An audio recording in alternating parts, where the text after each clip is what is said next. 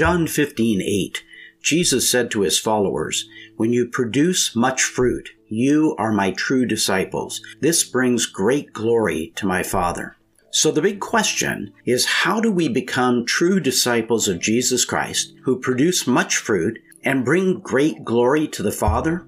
Well, that is the question, and this podcast will give you the answers. My name is Rod Nichols, and welcome to the True Disciple Podcast.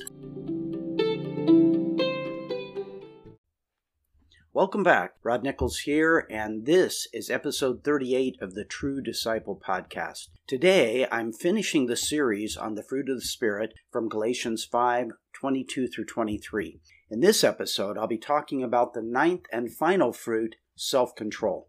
I think we can all agree that there is a real lack of self control in the world. We have people addicted to drugs, alcohol, food, social media, porn, and so much more. Then there's the child and spousal abuse. How about all the angry people giving their opinions on social media?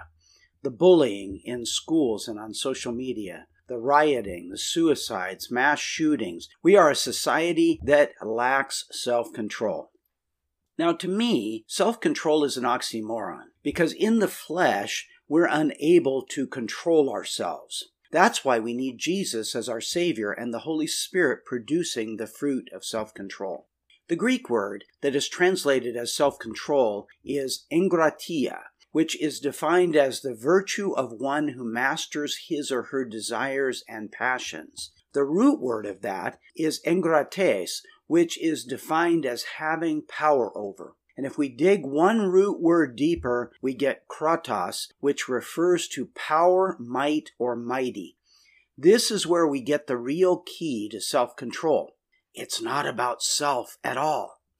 You can't do it with your own power. You need the power and the might that comes from the Holy Spirit. The Apostle Paul confirms this in 2 Timothy 1 7. For God gave us a spirit not of fear, but of power and love and self control. The Holy Spirit brings the power and is the only way to self control. I co founded a ministry called Revive 40 back in 2016. The ministry is designed to help men get free from sexual sin, and we're constantly hearing from guys who have been trying to get free on their own willpower and it just never works for very long. The only guys that have gotten truly free long term are the guys who surrender completely to Jesus and let the Holy Spirit produce that fruit of self control. As I mentioned in a previous message, I used to struggle with both anger and an addiction to pornography. I had tried for years to control both of those by willpower, only to fail time and time again.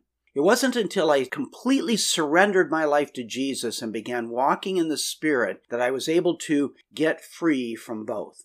Much like we've talked about with the other fruit, producing self control requires you to stay connected to the vine, to stay connected to Jesus. We can't disconnect every so often and go out into the world and expect to have self control. We must stay connected to Jesus at all times. This is accomplished, as we've spoken about before, by devoting time to reading, studying, meditating in, and memorizing the Word of God, and by investing time in prayer. In other words, investing time talking to Jesus, having conversations with Jesus. Also, by placing yourself around other strong believers who will hold you accountable to a higher life and pray for you, these things will help you produce the fruit of self control. Well, that's it for message 38.